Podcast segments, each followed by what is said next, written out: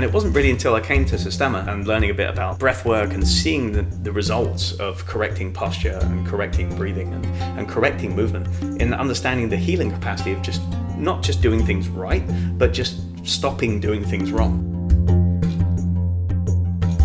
This is Glenn Murphy with NC Systema, and this is Systema for Life. Howie, morning. How are you? Good morning. Good to be here. Yeah, a lot more relaxed. So, uh, broadcasting from the home this evening, it feels like Systema in cars getting coffee instead of like our usual Yeah. uh, setup. It's just on, on couches. yeah, totally, bro. So, how have you been health wise? How's the how's how's your personal health? Um, well, my heel's on the mend. That's good. You had a plantar fasciitis thing going on. Yeah, Yeah. yeah. Mm. So I managed to uh, to squeak out 23 miles on trails and roads this Mhm. weekend, and it's not hurting that much. So That's pretty good. And you got over that doing kind of pretty much recovery exercises for it, right? In the end, rather than passive work, you were doing like kind of weightlifting for for heels and stuff, right? yeah, Yeah. yeah. It, it- yeah, it's, at some point, there's almost nothing that that shouldn't be healed by working at it. Right.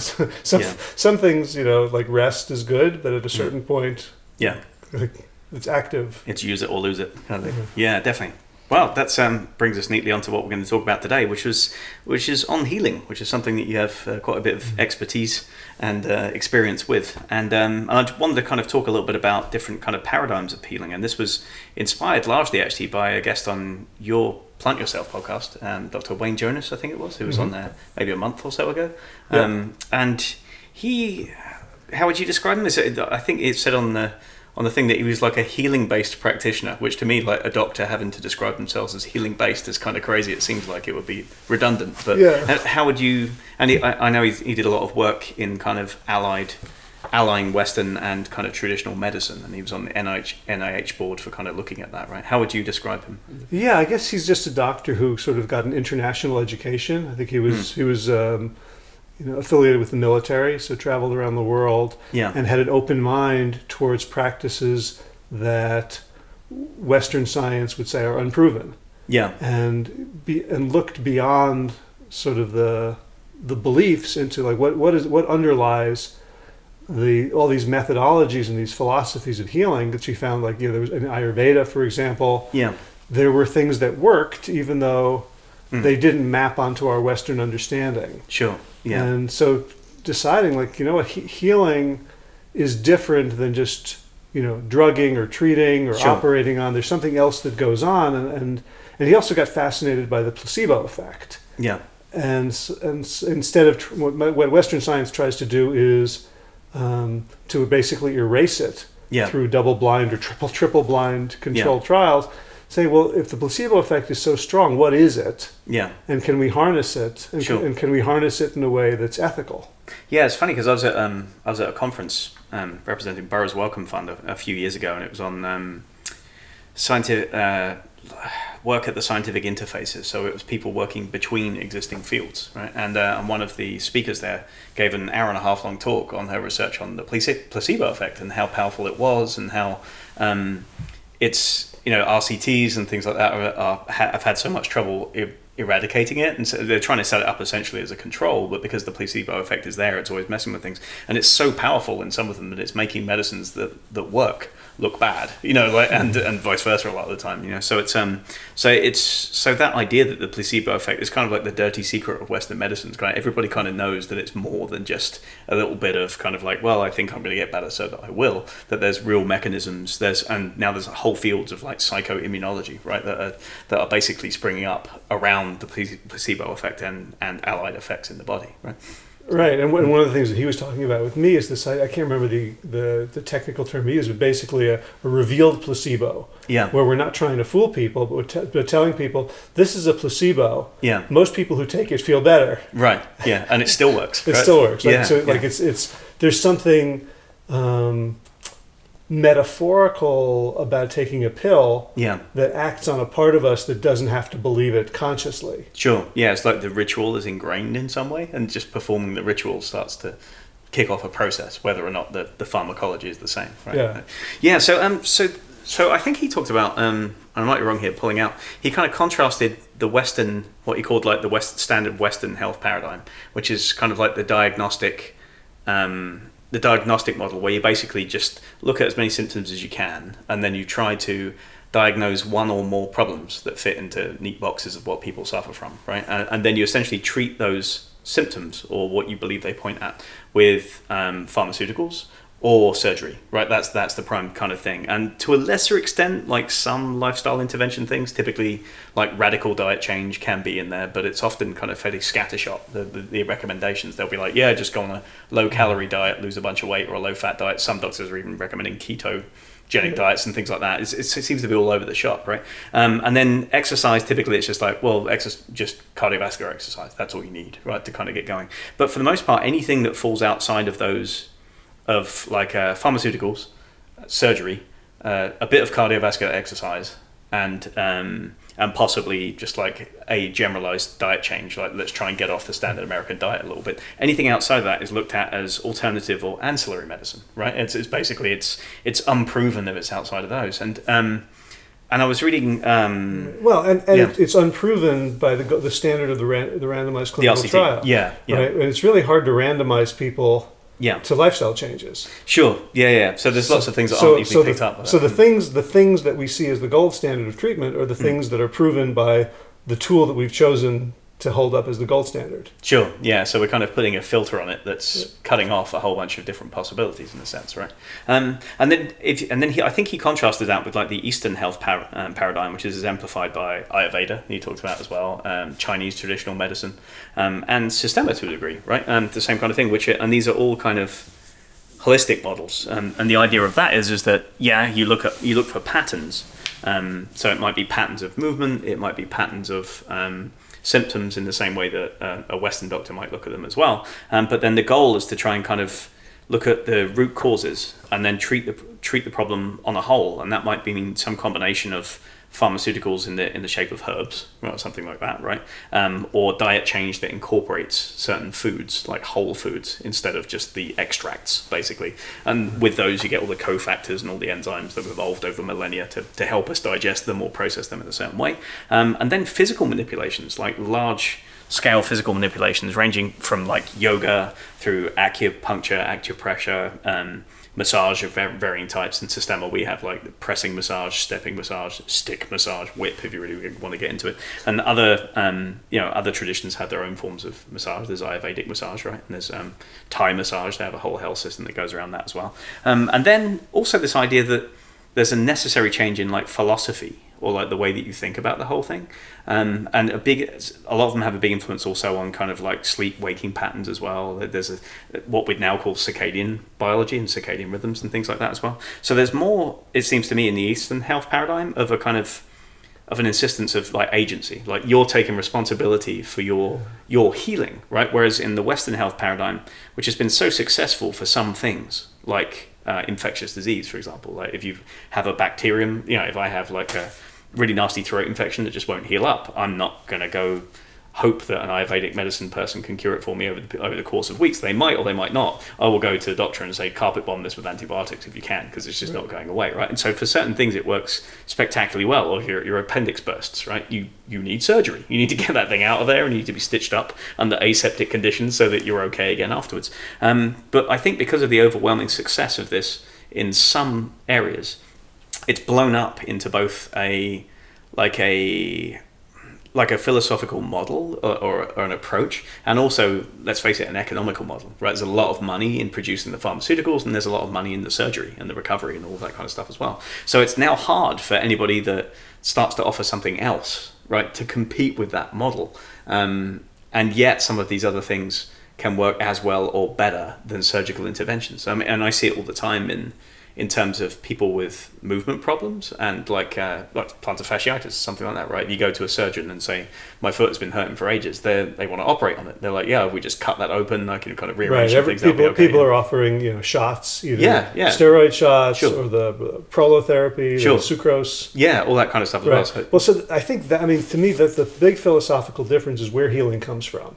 okay, So in the West, healing comes from the outside. Something is done to you. Because because we have a basically you know our medicine sort of got its feet in a very mechanistic era. Yeah. So we're machines, Yeah. and when machines break, they don't fix themselves. Right. Someone comes and fixes them. Mechanic them. comes in, fixes new, new part, tinkers with something. bit of oil, but WD forty. That's what it's- yeah. yeah, WD forty or duct tape. Yeah, one of right. those works on everything. Right? and that's kind of what's happening now, right? It's just like well, let's oil that, let's just inject in some some saline, and then we'll wrap it with uh, with exercise tape, right? Outside duct tape for the CrossFit generation. So. Yeah. So whereas in the Eastern paradigm, the idea is that the healing comes from within. Yeah, And so Eastern modalities tend to be very curious about health. yeah, The West isn't very interested in health. The Mm. West, you know, doctors don't learn how things are supposed to work. They Mm. learn how things break down. right, yeah, Right? The, the, the vast majority of most medical education is pathology. right, yeah, And so when you, so and so you know most doctors have this assumption. Well, the body breaks down. Some people have lemons, Mm. and so we're the heroes Mm. who come in and you know duct tape and and yeah. Crank uh, and fix- crank and Yeah, baling wire and Sure. and put things back together as best we can. yeah, Uh, but the body itself is not a trustworthy entity yeah. To do the healing. To do the healing itself, or to or to be intuitive about what kind of healing needs to happen. Yeah, and to be fair, I mean, the, like I said, that has we've got a long way with that model, and we've made massive advances, and our life expectancy went way up relative to areas that didn't have access to Western medicine for a long time, right? Especially on specific things like if the body, if the car really is broken, if you've crashed it and you've got a punctured lung and a sucking pneumothorax and it's Yeah. bleeding all over the place, then you need a trauma surgeon, right? And they're going to fix that a lot better than somebody who's doing, I don't know, like faith healing in like in Indonesia or something, who's like waving a like a, a dead squirrel heart in your face or something and pretend to take it out of your body, right? If the car is broken, it needs fixing, like in that way, right? But unlike a car, like you said, the human body does have the capacity to heal itself, and even actually on kind of on a level that we wouldn't expect sometimes. Uh, you know, I used to write. Um, books on biology for kids, like on, on the human body and healing and all that kind of stuff. Written a whole bunch of books, and and when I wrote the book about um, wrote a book about the human body and its systems, uh, there was a whole part in the musculoskeletal system where one of the questions was was like, well, how do how do doctors heal broken bones? That was the question, and I said they don't. Doctors don't heal broken bones at all. Yeah. All they do is um, make sure they're li- lined up properly, and then they keep them still, and then the body heals the broken bone. Right? There is nothing. And if it's like horribly smashed to pieces, then they might have to like rivet some bits together, right, to hold them straight while the bone heals itself, still, and all that kind of stuff, right? But for the vast majority of people and the vast majority of breaks, the the goal is just keep it still so it can heal itself. And in Japan and some other places, you don't even have a cast on your on on your arm or your leg. You know, you literally just are expected to stay very, very still. There's bone setting, and then you just stay very, very still for the period while it's. You, you don't actually wrap it all up and do all those things because they they quite rightly recognise that there's problems that come with putting things in a cast. You know, the muscles atrophy and other things happen as well as you start to work, um, and you get like skin problems and you might get infections on the surface, stuff like that. So. In the, in the case of a bone, and that was mind blowing to a whole bunch of kids and parents and teachers that read this book who didn't really understand this what happens when a bone, bone shatters. Right, you've got broken edges, and then provided you hold them somewhere in proximity to each other, then within a very short time, it essentially forms the equivalent of a blood clot. Right, just kind of like a soft, squishy, gooey kind of um, almost like crazy glue solution that just about holds the ends of the bones together. And if you don't mess with that, then over time that forms a more fibrous callus, and then eventually the osteocytes move in, and that um, lays down more calcium and lays down more bone tissue. And in the end, you have bone that's not only as strong as it was before, but it's very unlikely to ever break in, break in that place again. It actually gets bigger than than it was before. There's like a bone callus, there's a big bulge where you had the break, and then it takes another series of cells called osteoclasts to shave them down to normal bone length again. So it's actually stronger in that place than it ever was before, and it'll never really re-break in that place unless you're extraordinarily unlucky, right? Um, so to So me, that was uh, mind blowing to a lot of people. Are like, wow, your body does that on its own. It's like, yeah, and it recovers from injuries that you do to your brain, like all the time.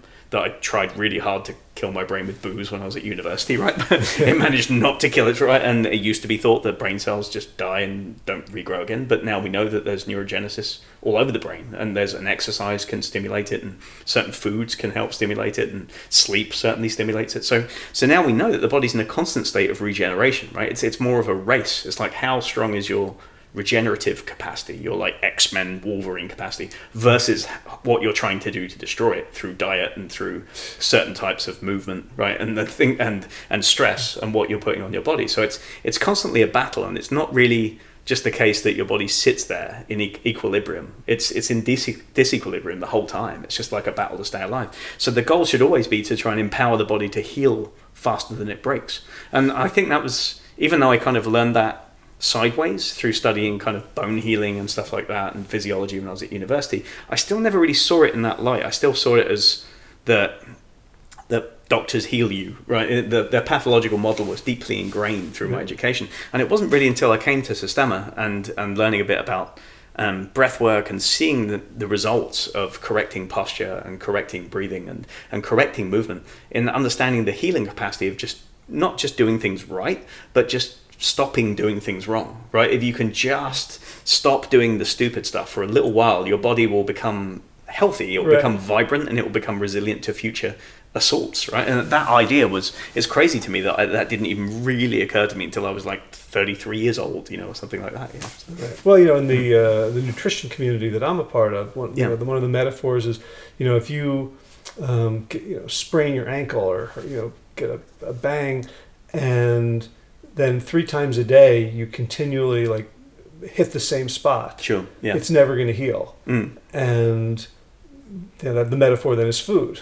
Yeah. Right? Like if we're consistently like if the- you know our bodies start healing after not eating crap for like 12 hours. Right. Like they're, they're oh cool let's you know now Yeah. we can put resources to this. Yeah. Um, the other the other thought is like you talk about bone healing in Japan is very different even though it's it is a a medical intervention. Yeah. We're we're seeing not just with chronic disease but we're seeing the the the end of the utility of the western model even in areas where it has shown. I just saw a study this week about um, heavy use of antibiotics in kids Mm. leads to something like a 64 i'm pulling the number it's close to that percent increase in um, mental issues Okay. uh, Yeah. yeah. later in life because you know yeah. Carpet oh, bombs the microbiome. Microbiome. Yeah. Yeah. you know so from from depression to Yeah. from, to ADHD Mm. to bipolar Yeah. so so like you know we again we a car mechanic understands that the different parts are discrete you Yeah. can replace the motor you can replace the camshaft i'm, Yeah. I'm using words like i know what they mean Yeah. just to you know, be, be masculine with you Just uh, yeah, change the dolphin points and the uh, St Elmo's pipe trench. Just swap those out. It'll be fine. There's a brilliant uh, Bill Bailey sketch. He's a comedian, British comedian. When he says that, he goes, uh, "Men, when you know, women when they take the car to the mechanic, they'll just be like, just make it work, you know." and when men go to the uh, mechanic, they always have to offer an opinion as to what it might be. And it's just like, yeah, it's. I mean, I think it's the uh, dolphin or the. Uh, I don't understand. I mean, it's got all new mats. I changed all the rubber mats. I don't know why it's not working. We'll come up with anything to look knowledgeable. But anyway, Yeah. I digress. well and so does medicine right. Yeah. right so so much of that is idiopathic but we think you know you think by affecting one part of the body it's not necessarily going to affect the other, the other parts Yeah. but you know, I I mean, Systema is a a system that understands that it's a system. Yeah. I think the word Systema, Yeah. you know, Yeah. I'm pretty sure it means system. Right. Yeah. The system. That's it. Yeah. Exactly. And that yeah. we are systems, and we're not discrete uh, inventories. Yeah. you can just, you know, like I can't tell how many times working on a different part of the body has healed another part, or, or Yeah. in, in Systema, working working the feet makes my hands more free. Sure. Yeah, yeah, yeah. It's, it's coming. We um last week, this last week we've been working on striking and the cycle that we've gone through, and um, in uh, Raymond Demery, one of our instructors on Sunday in his class, he just had um, for the first half an hour, pretty much all we were really doing was working on the feet and the calves, just trampling, stomping against the wall, just really mashing the hell out of them, making sure they're completely loose, and it just made everybody's strike so much heavier. You could see what was going on. It's like if the if the calves are, are tight, then like the the ability to kind of transfer power from the floor up through your body and into your hands is is stopped at the very first junction basically right? So that's so that's another kind of way of looking at it you know? So um, but yeah so so so looking at Systema as kind of like a healing practice right? And, and obviously this goes super super deep. And for people that are really interested in um, how this works I mean obviously I'd really recommend um, like Vladimir's book like Let Every Breath and um, and Konstantin Komarov's even his standard uh, training manual in the second uh, second section when he talks about stress and health as it relates to Systema has a lot to say about like how the body comes together and all the mechanisms and things like that as well. Um, and Matt Hill in the UK as well has some excellent books on that. He has like 20 Systema health practices and, Hmm. um, and and they're really really good. He just kind of like picks things out, simple things that you can do. Are do. they available out here? Uh, they are, I believe. Yeah, I think you can get them on um, Kindle, like Amazon Kindle. Um, if not actual print, you might be able to get them in print as well. But you def- I've got the Kindle versions, and they're great. They're really good. So heartily recommend those, and I'll stick those in the show notes for people who haven't read them. Gene Smithson too has had some really great books. He's been on the uh, podcast before. He's got um, one called Breathwork. You know, 20 exercises for, for breathing that's re- and it's very very good very progressive gets you into it um, but just as a kind of as an overview right we have these four principles we have the breathing structure or posture right um, movement and relaxation and i can already see actually how a lot of movement culture so let's start with that one right? There's everything from like the Ido Portal kind of functional movement primal movement people crawling and you know monkey movements and screaming around and all that kind of stuff you can see more and more of those things happening like about 10 years ago you had the beginnings of it but you mostly like crossfit was dominating everything and everybody just wanted to be a weightlifter or a gymnast kind of that way right and now you have more and more of these offshoots there's so many different. Yeah, the kind of primal movement things the, going the, on the movement world was limited to like ballet dancers and musicians. Yeah. Who, who needed who, who were doing these repetitive strain injuries all the time, and they Sure. needed to do you know Alexander technique or Feldenkrais yeah or Raymond Dart exercises. sure You know, I was doing that stuff in the '80s, and Mm. no one was doing it in the '80s. Yeah, right. You were, you know, a movement hipster. You were doing it before it was even cool. So- yeah, I knew Moshe Feldenkrais before anybody knew. That's right. But um, but yeah. So but but we see like within Systema immediately, right? So the exercises that we have at the beginning of every class um, that that relate to movement, right? So we have crawling without the arms and legs. We have like crawling on hands and feet. We have push-ups where people are pushing at you while you're moving, while you're trying to do push-ups. People hitting you with sticks while you're trying to do squats, right? All of these kind of things that go from and there's a crossover between structure and movement. We'll come on to that in a minute. But just this um, emphasis on individual joint mobility, first of all, right? That, so that gives you the freedom of movement within areas of the body that were otherwise trapped, right? And that not only improves your quality of life because you can just move your shoulders better and you're less likely to injure them, but as you said, like as one part of the body becomes trapped, to like Buckminster Fuller's like tensegrity principle, it tends to tie to everything else, and we know this now through like fascial trains and all those kinds of things. And it will, for example, the back of your shoulder is trapped, it will pull the opposite hip out of position. Then that will affect the way that you run, and then multiply that by 23 miles, and you've got a serious ankle injury, right, or a knee injury like that way because your shoulder was buggered, right? That's so. Once you start to free up individual parts of the body or the neck, right? So many people carry so much tension or immobility in their neck and in their lower back. And if those are held too rigid, every single like bounce when you're running or every single kind of explosive movement you make when you jump or let's swing a kettlebell or something, it goes straight to your neck or to your lower back, right? And again, multiply that by a decent number of repetitions, whatever it is you're trying to do to get strong, right? And you that becomes the weak link in the chain. You'll just end up injuring yourself, and then you can't get strong all over because that one part of your body was immobile. So this emphasis on creating freedom by freeing up the individual bits of the body first, I think that's absolutely uh, invaluable, right? That idea that you can isolate and mobilize all these areas, and then looking at gross mobility, like we actually study walking, we actually study how to get up off the ground, how to get up out of a chair, right? Which in many medical communities, especially as it relates to gerontology and aging, right? That's a key measure of how healthy you are. Once you get past like 70, they're like, how, how long does it take you to get up? Like literally, that's like a core measure, right? And the, the answer for a systemic person is about a second, or a second and a half with decent breathing and feeling good.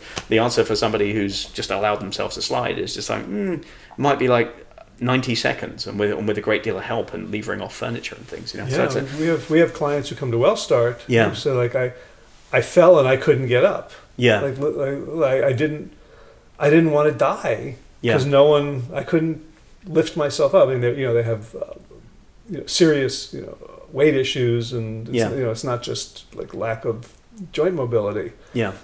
but that's. Uh, like that's a weird thing for a, a, large percentage of a species Yeah. to to not be able to be mobile independently. Yeah, I mean, it's I mean, it's literally that selection pressure is gone, right? Because we don't have to. Mm. Most of us don't have to farm or catch our own food anymore, right? If you had to mm. farm or catch your own food, the inability to move would mean you didn't get to eat, right? Right. And therefore you don't survive and you don't pass on your genes. But that's been removed in the same way that short sightedness is fine now, right? it's, like, it's just corrected for, so more and more of the population becomes short sighted, which is fine.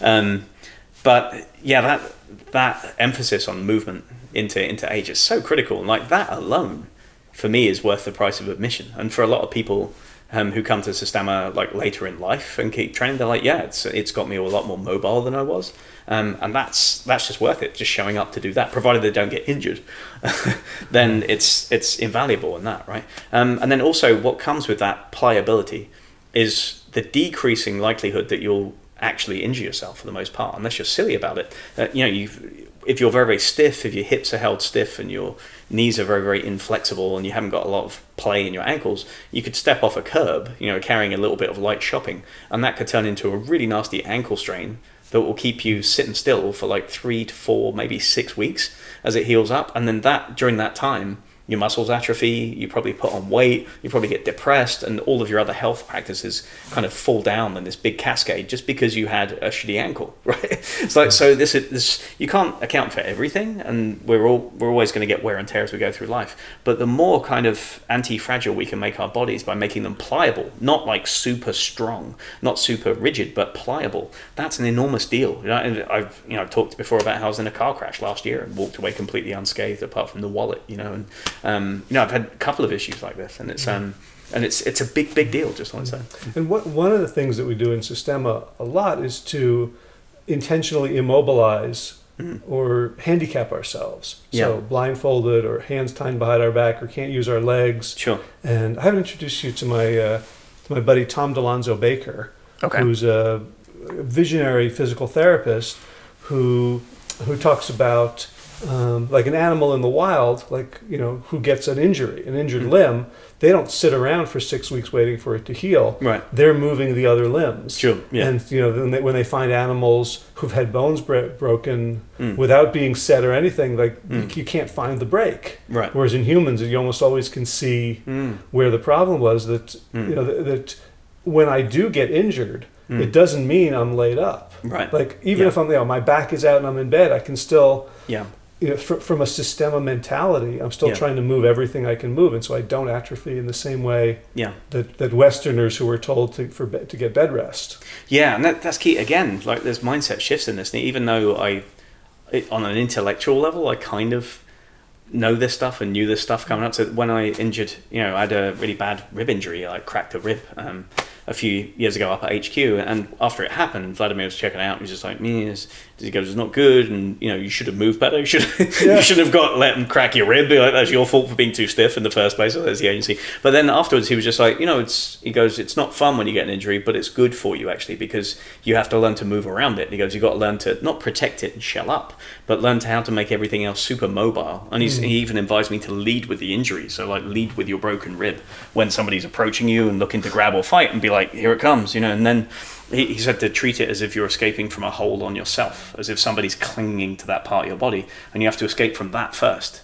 before you can escape from the other guy or work hmm. with the other guy, right? And that was a fascinating concept to me. It's just like, you know what, this is going to make you better. Having this injury is going to make you better, right? And you can see sometimes you see athletes, right? You've seen like college wrestlers with like who are para, you know, quadriplegic or something, like no, almost no arms and no legs, and they find a way to wrestle, and they're, and they're inspiring, right? A lot of them do stage talks and things like that, and you're like, wow, if that person can learn to do that with that much dexterity, what's my excuse? You know, it's kind of that way, right? And that this this idea of continuing to move what train around injuries. Obviously, there's an acute phase, and you, you want to make sure you don't kind of make things worse. But there's immense value to getting back to training as soon as you can. And I've done I've done this with like a back injury.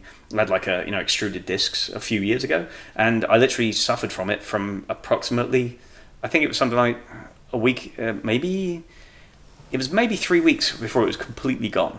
Right, I had two extruded discs, and in three weeks I was back to exactly how I was beforehand, right? And I've known people with slip discs who are so-called slip discs who, like years afterwards, they're re-injuring them, there are things happening. I've never had a recurrence of that problem, right?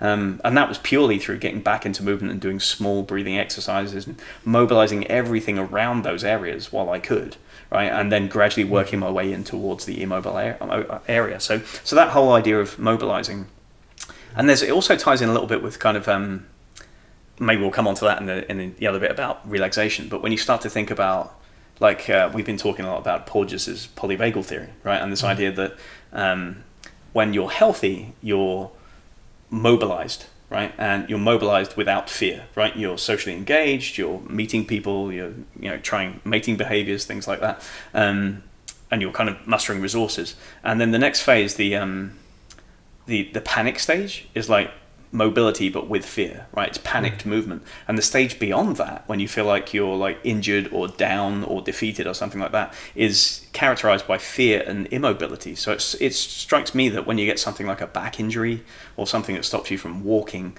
um, and then you're afraid to move or train, right? That it's actually cycles in on itself, right? And that immobility with fear keeps you in that state, and that alone will keep you from healing, right? What you really want to do is push yourself back into the healthy part of the parasympathetic um, in order to allow your body to heal itself, the real rest and digest phase, not the defeat phase and that kind of stuff. And I think, I honestly think that people, and this is not, there's no judgment on this, but I, I see people just convinced that this you know this is the way it is now. I have this back injury and this is my life and that's all i can do about it. And they believe that to be true and therefore it is true and, it, and they immobilize it psychologically and therefore it will never immobilize and it never gets the opportunity to heal itself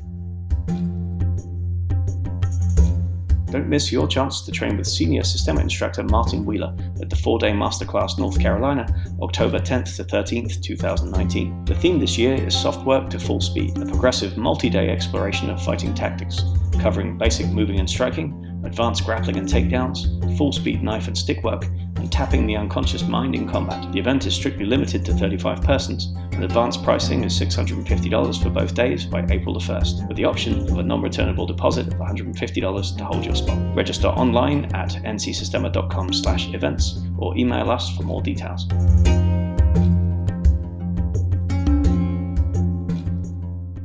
Back to Western medicine, we have Hmm. all these diagnostics that convince people that that's the case. Yeah. Right. I remember when I got a back X-ray because I'd had back problems for a long time. I got a back X-ray, and then they showed me I had spina bifida occulta, the, the fusion of two vertebrae, Mm. and like for years that picture was in my head. Mm. Like, oh well, that's why. Yeah. And there's nothing, you know, maybe my, you know, I have a little neural tube def- defect from my birth. My mother might have smoked for a few weeks before she knew she was pregnant, and that's what, Right. like, I'm broken Mm.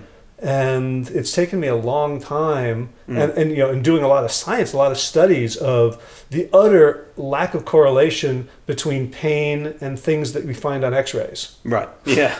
yeah.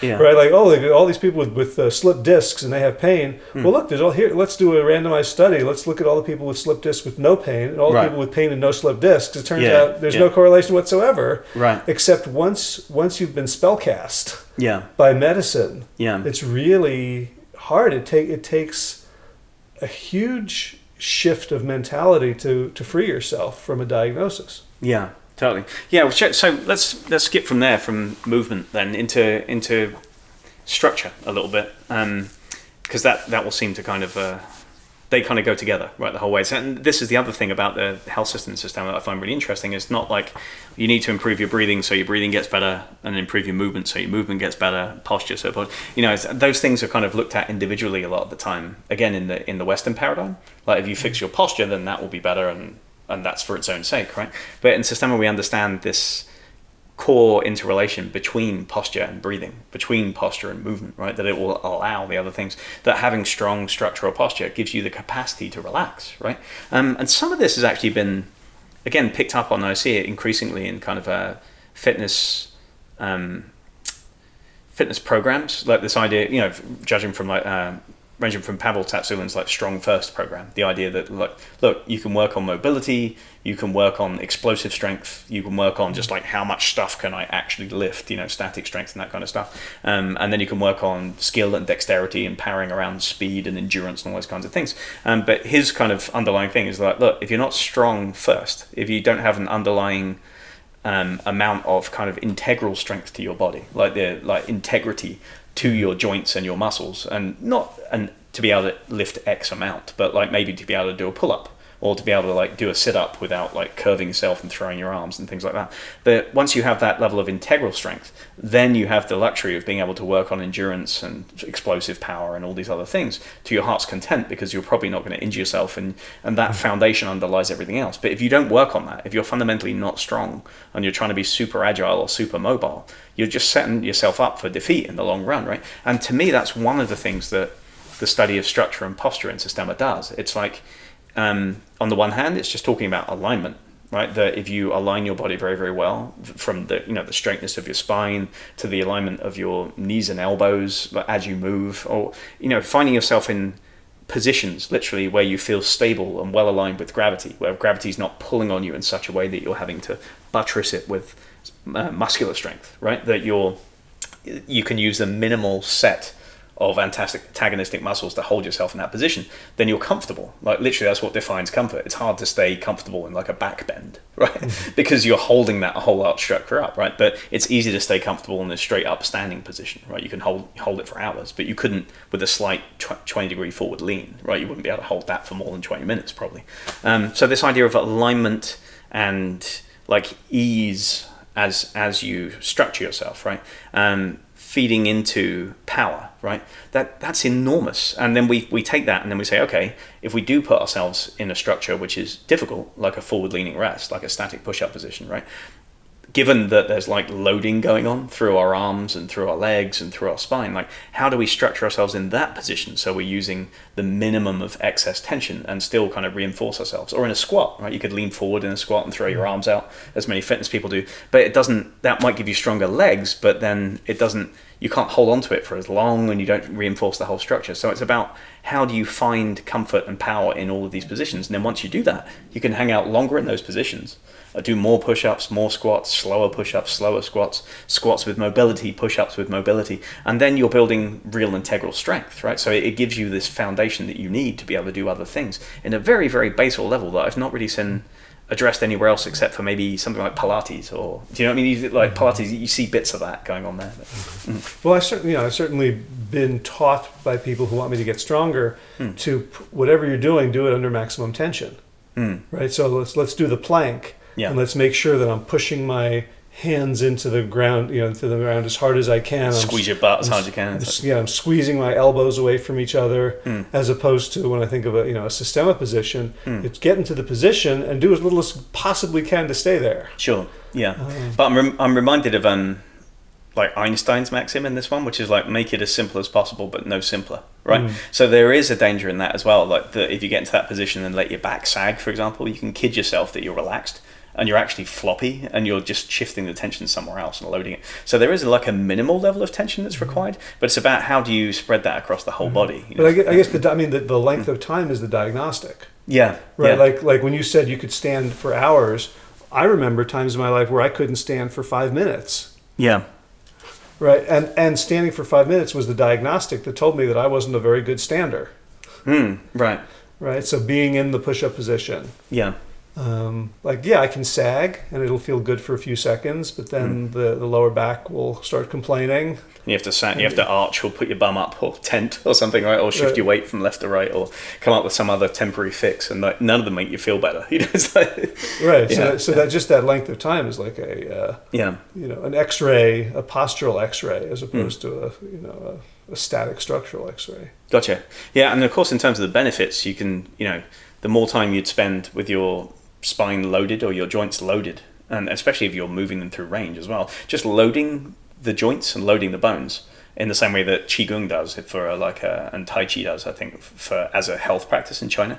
It improves bone density, right? There's been studies, I think, on qigong and tai chi that show that it improves bone density in um, elderly Chinese people relative to people in the West who just mm. spend most of the time flopped into floppy couches, and you know they have enormous bone density in some areas and not enough in others, and suffer from more osteoporosis and things like that. Right? Mm. Um, so just that idea that you're loading the bones, right, and therefore encouraging them to regrow, because again they're constantly regrowing. They don't just grow and stay there, right? They're being chipped away at and regrowing the whole time. So just stimulating them with that level of weight, that ability to kind of support themselves, is a mm. huge thing for just getting older as well.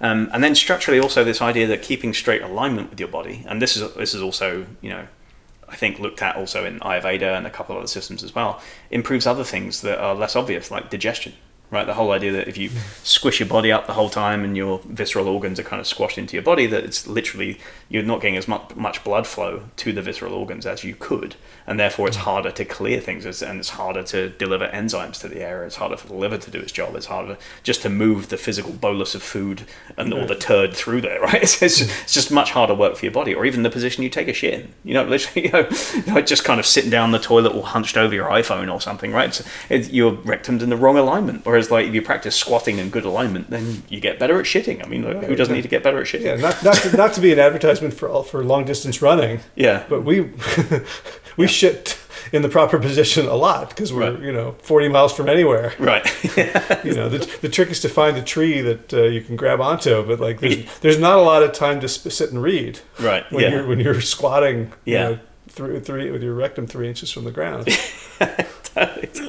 okay, which brings us neatly onto relaxation. so, so, yeah, so this um, so this this might be one of them, might be the single most important principle to me, but maybe between breathing and relaxation in terms of health, right? Because breathing is like the trans it's kind of the transcendent principle that informs all of the others. Breathing helps you to figure out whether your posture is bad. Breathing helps. Breathing, your breathing will tell you if your movement is poor, right? Immediately. Mm-hmm. So it's a diagnostic tool, and it's also a way of reinforcing and fixing those things as well, right? So breathing is enormous and goes across all of those things, right? Um, and there's studies, probably more recently associated with like Wim Hof and his breathing method and things like that, that have shown that it does have breathing techniques have an effect on immunity or even like resistance to toxins, right? Mm-hmm. They've trained people for short periods of time at breathing and recovery to change their blood chemistry and, and with, withstand more pain or withstand more cold tolerance. So it's becoming more mainstream now, this idea that breathing does a lot more than just deliver O2 to your system, right? And, and clear metabolites in the form of CO2, right? It does a lot more than that. Um, and we delve so deeply into that, right? Um, in so many different ways. Um, but the idea of relaxation, that what we should be looking for is kind of like a controlled relaxation in our bodies, like a poise where we're kind of where we feel comfortable and powerful at the same time, right? This is huge to me. Like if there's one mindset that can come out of extended periods of Systema practice that that is the most beneficial for health, I think it's this honestly, because you can tell somebody to become like a posture Nazi, right? And be like, no matter what happens, keep your back straight all the time, right? Mm-hmm. Um, and if that's the one thing that they do, then they can have enormous tension. They can not be breathing properly, where they're keeping their abs too tight all the time, squashing everything in, right? Um, and they can be doing any number of other things wrong, and they could be stressed out all the way through their day, right? I, I know I can picture people immediately that I know that are stressed out terribly all the time, but they have this rigid, upright military like straight posture. And so in some ways you're like he's got great posture and it seems to be making it miserable you know mm-hmm. because he's using so much tension to hold it like kind of this way right? So that's one thing. And then you can get people who have become movement fanatics and they're like yeah i'm going to be able to do cartwheels and flips and capoeira and diving and rolling things like that. Um, but they're still not as healthy as you think they would be, right? They have this animalistic kind of fluidity to them, um, but it doesn't make them approach everyday life in any different way. They don't look any more comfortable themselves, right? So even somebody like Ido Portal, you know, who's enormously strong, enormously mobile, he just seems angry all the time. I look at his face and watch him on videos. He's pissed off about everything. It's just like it doesn't seem to be working for you, man. You know, you know, whatever it's going to be, you know. Um, but this idea that above all else, what you should seek to do in your daily existence is to notice your state, right? And then be like, is this out of whack right now or not? Right? Are you being natural in the world? Are you are you feeling like you're comfortable psychologically and physically? And that yeah, posture will play into that and how you move will play into that. But but that mindset of trying to achieve like a powerful poised relaxation to me that's kind of in the middle of the venn diagram right if you get all the other things right then that is achieved and if you bear that in mind, it's more likely you'll get the other things right. Does that make sense? Yeah, I mean, ultimately, those are four words that we've created for mm. a, a, holistic state that involves all of them. You can't really separate sure. breathing from movement, from structure, from yeah. from relaxation. Yeah. Um, yeah, and, and I love that you're getting into like psychological health. Yeah. Because um, there's certain, you know, there's certain psychological states that are again, it's like thunder and lightning to me. It's like it's the musculature and it's the psychology. Yeah. Which one do you want to touch? Mm. They're gonna they're gonna influence each other, but I think muscles are much.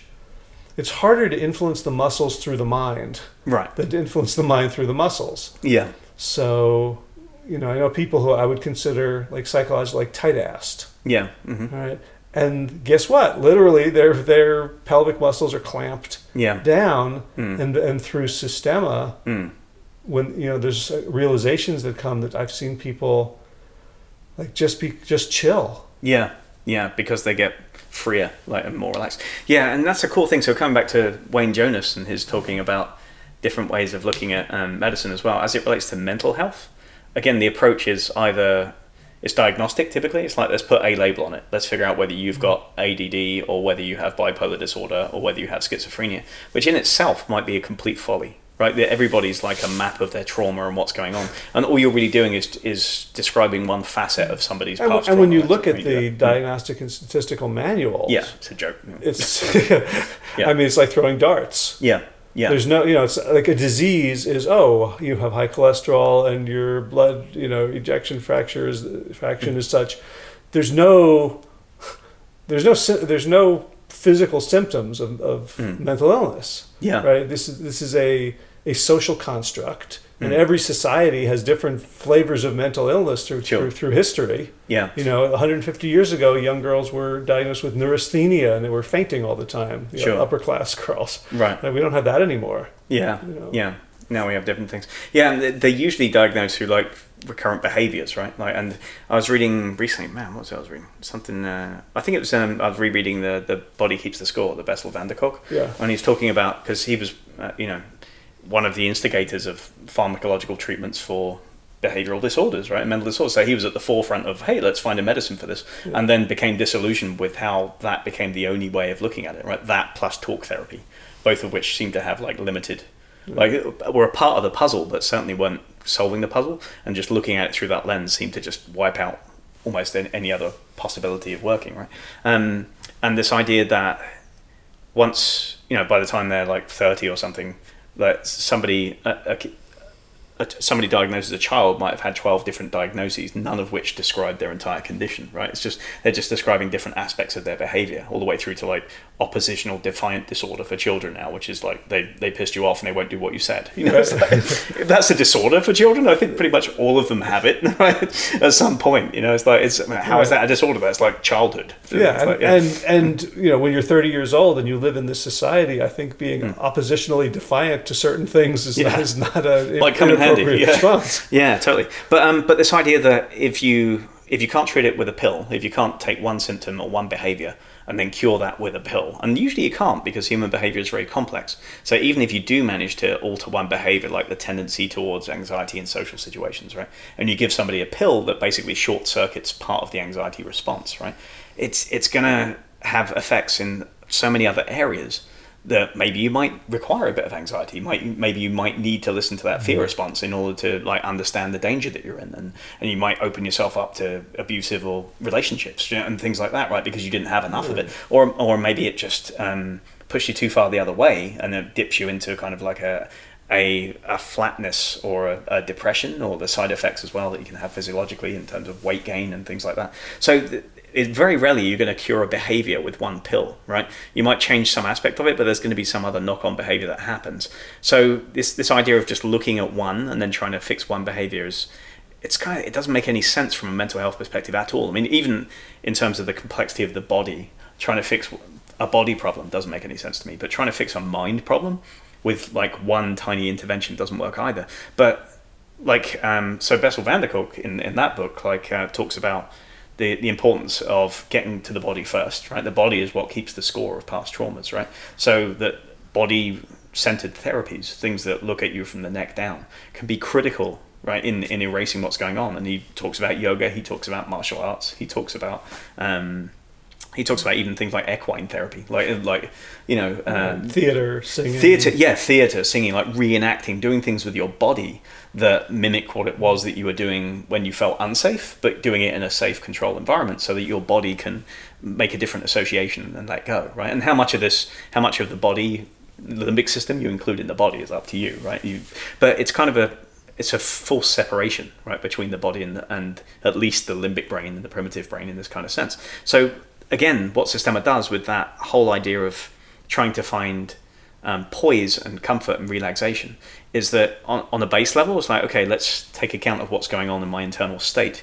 and including emotions, including things that are happening to my body as I sense things, right? Not feelings, not like the impression of happiness or the impression of fear, but like actually what does fear feel like? Let's find out what fear feels like and then identifying that signature very, very closely and then experiencing it on purpose and then flattening ourselves out, experiencing safety and what that feels like, and then doing it again and again and again, and even attempting to generate a feeling of safety in the midst of pressure. Right? That's mm-hmm. it's revolutionary. That's I mean, it's it's it's a jump beyond what most therapies even try to do. So I think for for mental health alone, the the capacity for Systema and you know some other like Eastern healing modalities as well, like in this yoga mm-hmm. can do that as well, right? Um, but I I think it's uniquely valuable, right? And it shouldn't be considered just like a well, it's like an alternative thing. It's like it should be a core part of the puzzle. Like some aspect of that should be a core part of your self-directed healing. Right, and for me, the, a difference between Systema and yoga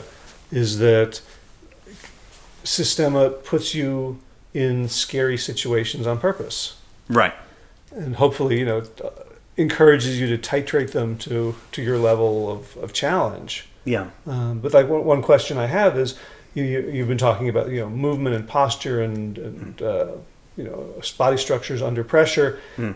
And how much of that could could be d- done, could be given to people without the martial aspects? That's a that's a question I'm constantly asking myself, right, and trying to deliver myself as well through other because I do in stress interventions that are about twenty percent Systema and about eighty percent theory and behavioral modification and other things that have worked for Western science, right? So, like, like Wayne Jonas, I'm trying to pull in, but specifically in this field. Like our good friend Gabe Stern, uh, you know, is trained in Western medicine and in Chinese herbal medicine, right? And he just did fantastic work with my son. Got him out. So as a core example, so my son was diagnosed with periodic fever syndrome, which means that he gets fevers and they don't know why, like mm-hmm. again and again. And I was offered no greater um, course of action than he'll grow out of it like within four to five years. So like every six weeks, he'll get a 105 fever for about four or five years, and he's going to miss a bunch of school, and you're going to have to figure out childcare and not work and things for four or five years. Wait it out, or we could operate on him, take his tonsils out. Probably won't make a difference, but it might, right? Or you can have a surgery, right? Like, and I'm like, probably won't make a difference. Then what's the point in that, you know? And that was all they could give me. Gabe intervened, and touch wood, after six weeks of intervention, he hasn't had a recurrence. He went when he went into the first cycle of the fever. He gave him some Chinese herbs that drove up the fever instead of controlling it with Tylenol and the standard mm. kind of other thing like that. He was miserable for 24 hours and ravenous, eating like a horse, and robust for ever since then. Right, mm. and now he's off on a trip with his family up to, you know, like up to Pennsylvania. So that's a core example of where you know something that you diagnose one thing, give a useless diagnosis that means nothing, and then offer nothing holistically helpful, right? But it works. So, well, and, so, and, so and, yeah. and, their suggestion was to suppress symptoms. Right. Yeah, suppress right. symptoms instead of like actually. In some instances, the symptom can be helpful. Uh, right. yeah. well, if you trust the body, sure. Then, yeah, yeah. then a lot of the time, the symptom you see the symptoms as healing. Yeah, totally. But um, but to the point that Gabe is on that confluence of like Eastern and Western medicine. He's constantly trying to bring in things from that he's learned from Chinese medicine, and then figure out what the etiology is from like a Western point of view because he doesn't like being the snake oil guy. He doesn't like being like, well, this is because of this channel. Like he's like yeah. he, he likes being able to tell you what the pharmacology of the plant that he's giving you is and what it works on, and he likes being able to tell you what it's doing to your fascial chains and your muscles and your nervous system as he's doing acupuncture or as he's doing like a, a physical intervention. So he's fascinating in that way, and I'm trying to do the same kind of thing for um, mental health as it relates to stress, right? I'm trying to pull in like how much of I can see how useful this is, and I'm trying to pull in as much as I can of this and other disciplines as well that just seem to be on the fringes of what people are going to try, um, and then make them available to people so that they have agency over their own stress behaviors, right? So they don't have to go to the doctor and say, "Fix me." fix my stress that they feel like that they've got tools for themselves to work because that's what Systema does for me but to your point uh, i don't know how much of that is a result of getting punched and showing up again and again and just putting hours and hours in and and and frankly the social group as well. You know being with a group of people who support that endeavor right? Mm-hmm. I'm, I'm not sure how much of this you could do on your own and get exactly the same benefit. I do know people that train on their own. They travel a lot and they train Systema a lot on their own. But i don't know anybody who's only ever done that and has never trained with a Systema group right? At least those people tend to train with the group once in a while. Um, so it's, it's, it's hard to separate those things out, and that's a question that I guess I'm going to be ask, answering over the next couple of years with results alone.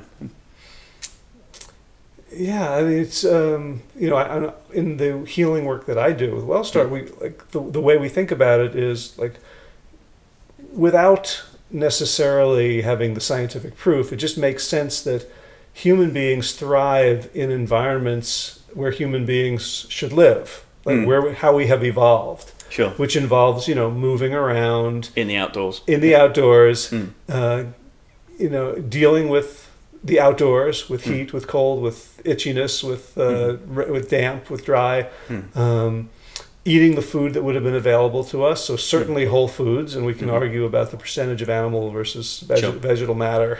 But in- even in if you diet. are eating animal, like it will be animal in practically available quantities, right? Yes. It wouldn't be. It- yeah, freezers, freezers, and Yeah. yeah, and um, you know, butcheries are not part of the equation for Sure. people who are doing. Mm. Right. So yeah. So looking for the natural, and like how it's really hard to be healthy if you are not Mhm. living a natural life. I always think about you know, as a kid. I remember reading an article in the paper about the depressed polar bear at the Central Park Zoo. Mm. And I couldn't understand why the polar bear was depressed. Mhm. Like, So- like I went to look at the Central Park Zoo. Like I was like nine years old. Like I know why the polar bear is depressed. Yes. It's in the Central Park Zoo. That's right. Yeah. yeah. Yeah. True enough. Yeah. You know that that Systema in in a way it's you know part of this like you know Fight Club Mm. ethos is like we are we are breaking some rules of how human beings have decided to be with each other, Mm. and we're moving into a more natural. Mm. You know, in a safe, controlled environment, but Yeah. Like it's not okay to punch people in the face out there. Typically. Yeah. Not yeah. In the typical civil environment. Yeah. It's not it. Right, and I remember Yeah. the first time I was I was doing an exercise where I was getting punched in the face. I was getting really exercise, you know, I was Mm. getting really upset. Sure. Yeah. very angry at Nguyen. Yeah. Yeah. Mm. Uh, it was Mm. well, yeah, it was hurting, but it wasn't damaging. sure. Yeah. But yeah. it's you know, it's taken me a long time, yeah. and I feel like I am a I'm a healthier person for having had that experience. Right. Well, well, in about half an hour we'll be testing that thesis again because we're off to the, the day class. We'll, we'll be striking and punch each other in the face. Oh, good. so let's go get uh, go get very natural. That's good stuff. Well, thanks very much for taking the time again, Howie, and uh, look forward to talking to you again next time. Very good. Thanks for listening. If you'd like to find out more about classes, workshops, and seminars at NC Systema, please visit us online at www.ncsystema.com.